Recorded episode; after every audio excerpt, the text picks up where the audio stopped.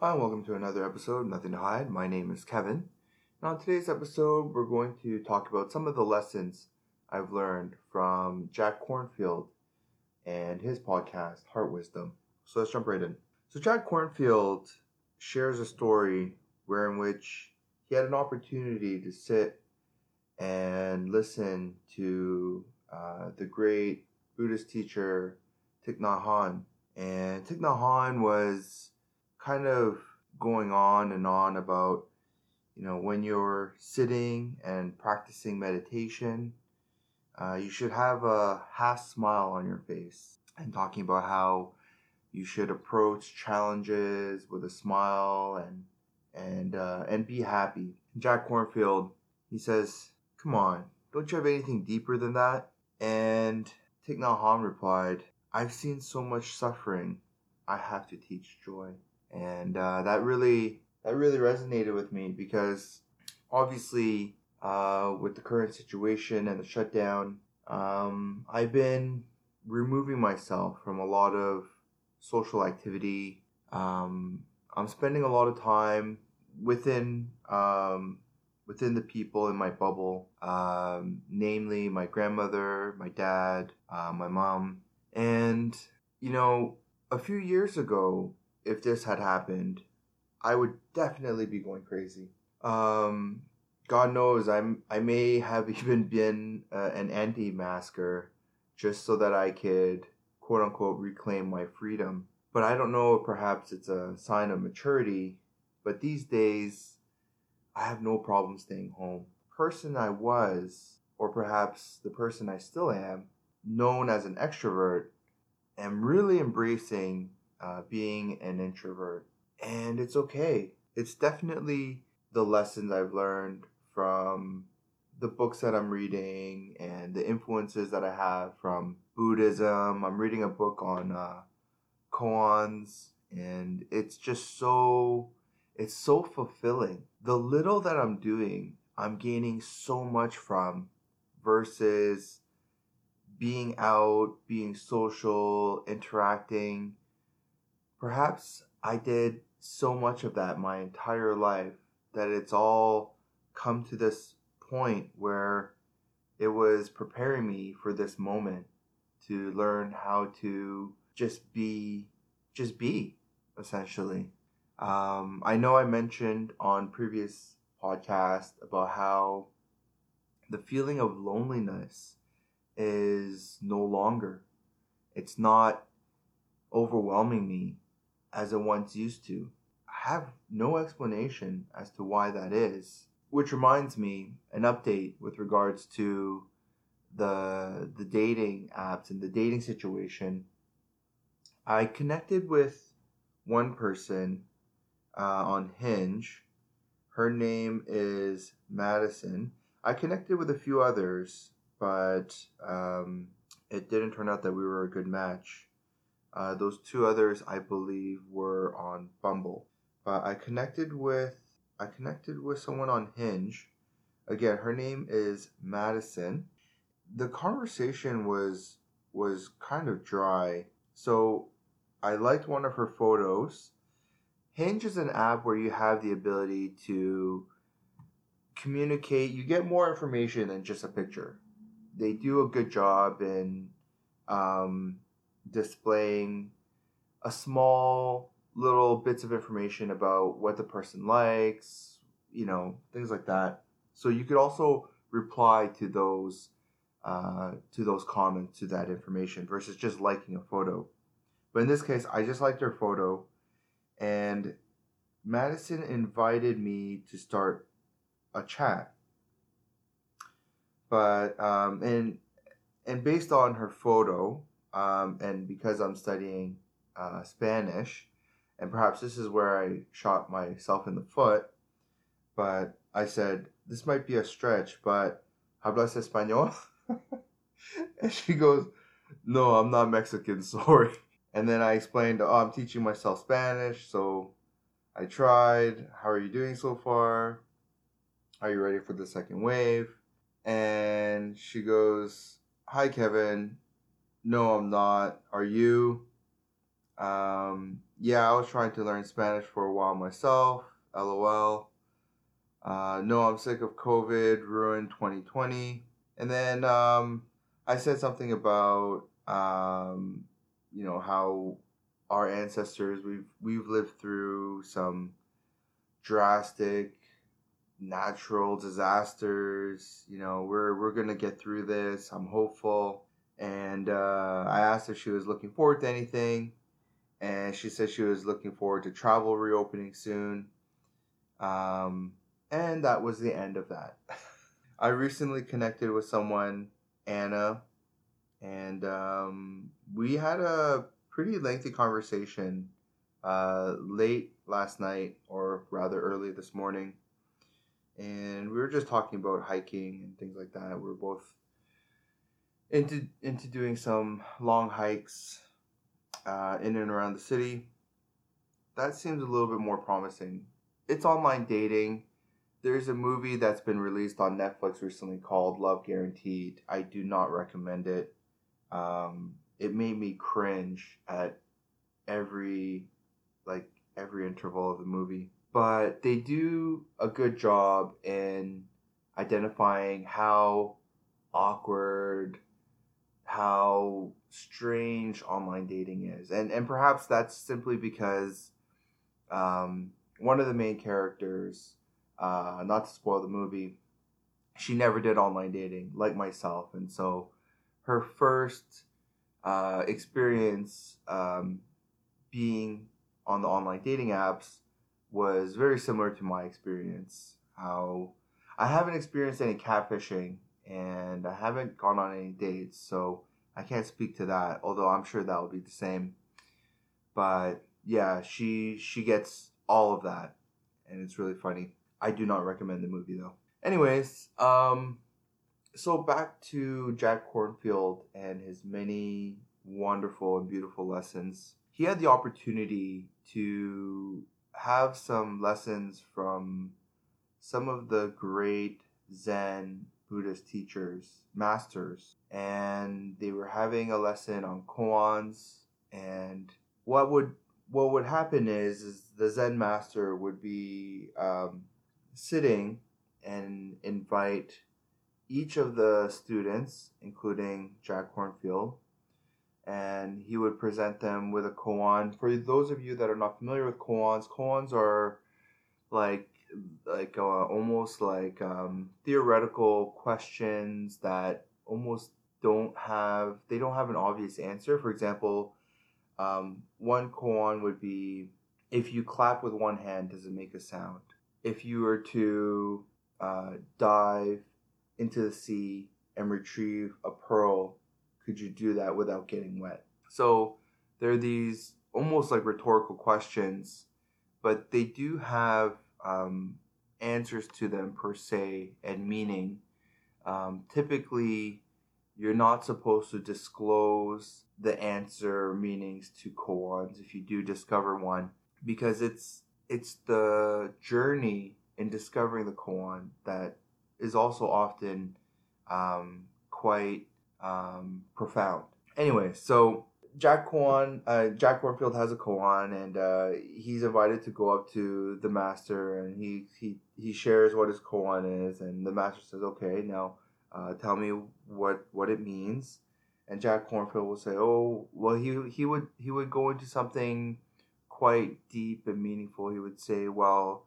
It is a reflection of duality, how we are not our bodies and we are not our minds, and yet we're still experiencing this reality. And this Zen master would just simply shake his head, no, no, no, no, no, no. And he would um, ring his bell and say, no, no, that's not, that's not it. Go back and go back and study more. And Jack Kornfield will go back to his place and sit down and, and meditate on the koan and, you know, so on and so forth. Then he would be invited back up. Jack Kornfield will go up and he doesn't really have anything different to say, so he just kind of makes something up. And he says, Well, uh, the koan, uh, whatever the koan was, he doesn't even remember.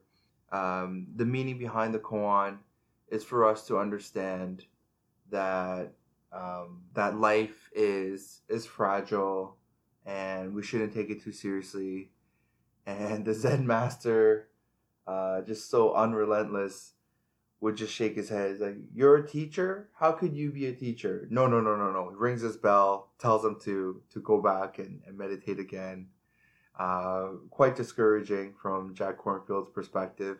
Jack Kornfield's now sitting and meditating, and now he's starting to get pissed. he's he's starting to get angry, and he goes and he's thinking to himself, "There's I have no idea what the meaning of this koan is."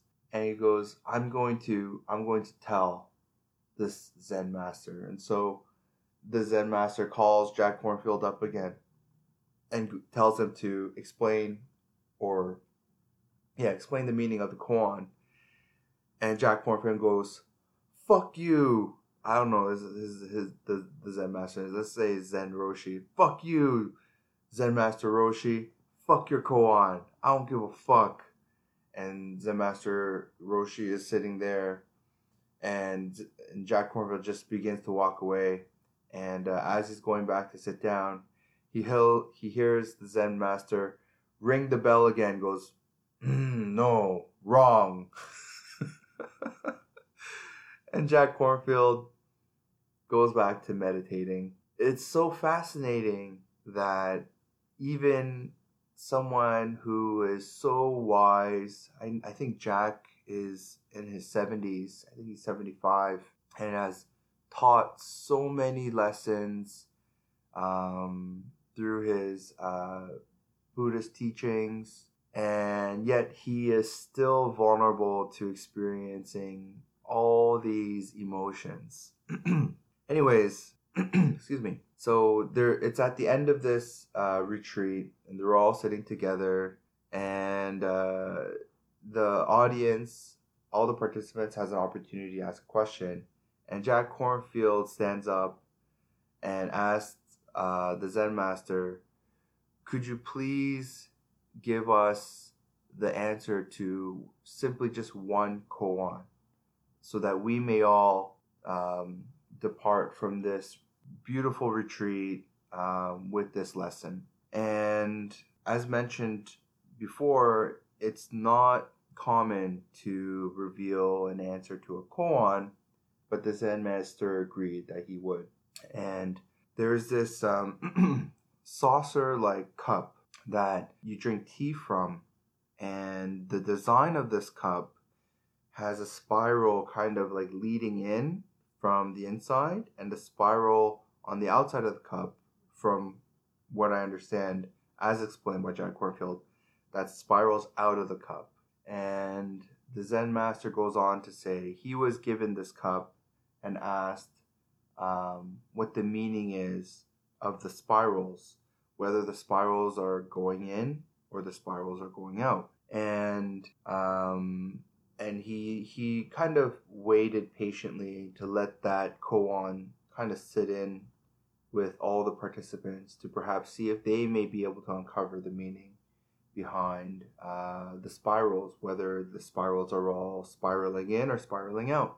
And um, he waited and asked if anyone knew, and some people took a stab at it, and and they were they were close but not really. And so um, the Zen master he held up uh, the the cup, and with his arms uh, spread out, he just began to kind of turn in a circle while kind of bringing his arms in, and then he would stop and turn the other way and begin to bring his arms out, kind of like a spiral effect, if you will. And he went on to explain that when he did that, it's it's kind of the the conversation of um, object and subject, how um, we are all the cup, and information is bombarding us, and we're we're like antennas, and we're just receiving, and yet at the same time, we have a response or a reaction so we're also spiraling out by emitting our own information and uh, it's uh, it's a, a theme similar to duality, but I found that that was that was very interesting. It's almost like a very specific um, answer to that koan, and so um, yeah, we're we're reminded that we experience challenges, hindrances, we experience roadblocks, and sometimes we have the information readily available to tackle that information, to tackle that challenge, to tackle that hindrance, you know, to get through that roadblock. And other times we're kind of stuck. We don't have a response, we don't have a reaction. And both instances are are good to have. They're good to have because sometimes it's simply timing that you need. And oftentimes we don't have the luxury of controlling that. Um, I watched uh, a YouTube video yesterday. It was a TED Talk from a Shaolin monk. And he talked about um, in Buddhism the theme or the idea of climbing to the top of a mountain. And he does an incredible job in explaining the five hindrances. So these are the challenges you could experience while climbing up a mountain. Sensual desire. So he uses this example of climbing up the mountain and you walk a mile and you see a restaurant sensual desire are hindrances related to our five senses. You smell really good food emanating from the restaurant. You see the restaurant. Um, you hear people in the restaurant having a good time. And of course, if you know you go and sit down and eat, you'll taste the food. So we had seeing, hearing, smelling, tasting, and um, you could feel the warmth from the restaurant being inside. He goes on to say if you decide to stop off at that restaurant, you may never leave on your journey to the top of the mountain. The second hindrance is ill will or aversion. This can be related to mental fatigue. So, the second hindrance, ill will, he uses the example or version is you're climbing up the mountain and it starts to rain and you don't like to get wet. You need to cross uh, a stream of water, but you don't know how to swim. So the third hindrance is dullness or heaviness. Uh, this um, Shaolin monk explains that it's often characterized as uh, sleepiness in Buddhism, and it's often where you're trapped or you're he uses the example imprisoned in a in a cell. You don't have the mental or physical ability to make a decision, and often the only way is to get out, and that's dullness or heaviness. So the fourth hindrance is restlessness. It's explained in a way where your mind is unable to settle and settle down where? Settle down in the present moment. Your mind is uh, enraptured so much in the future and the concerns, or it's stuck in the past constantly in reflection, regret, or judging. And this uh, master, Shi Heng Yi, he goes on to explain that it's very similar to um, the analogy of the monkey mind, where the monkey simply jumps from one branch to the other, unable to settle down. And that could also prevent you from being able to climb up to the top of the mountain. The final hindrance is skeptical doubt. This hindrance, having constant questions, the, the what ifs, limiting yourself from from continuing because of the what ifs. The solution to many of these hindrances is using the the word rain as an acronym. I find it's also similar to Navy SEALs acronyms. I think it's um, I think one of them is uh, DADA, data, analyze, decide, and then action. And I know there's a another acronym that's that sounds cooler than DADA, but this one is RAIN. So he goes when you catch yourself in one of these hindrances, just let it rain. And the first one is recognize. So it's almost like identify what the hindrance itself is. Figure out what's what's preventing you from continuing on your journey. The second one is to accept. So not to not to avoid it, not to put it on the side, not to skip it, is to acknowledge it, is to understand it, recognize it, or rather accept it. The second one is investigate. So, what is the source of the hindrance? Right? Where is it coming from? Can you stop it? Can you how do you how do you tackle this hindrance, this obstacle, this challenge? And the last one is non-identify. Non non-identify as in understand that perhaps the hindrance is causing some suffering, that you are not your body, you are not your mind, and you are not your emotions. So, non identification with the, the challenge that you're experiencing. I'm going to end the podcast there. I'll add a link to the TED Talk by uh, Master Shi Heng Yi.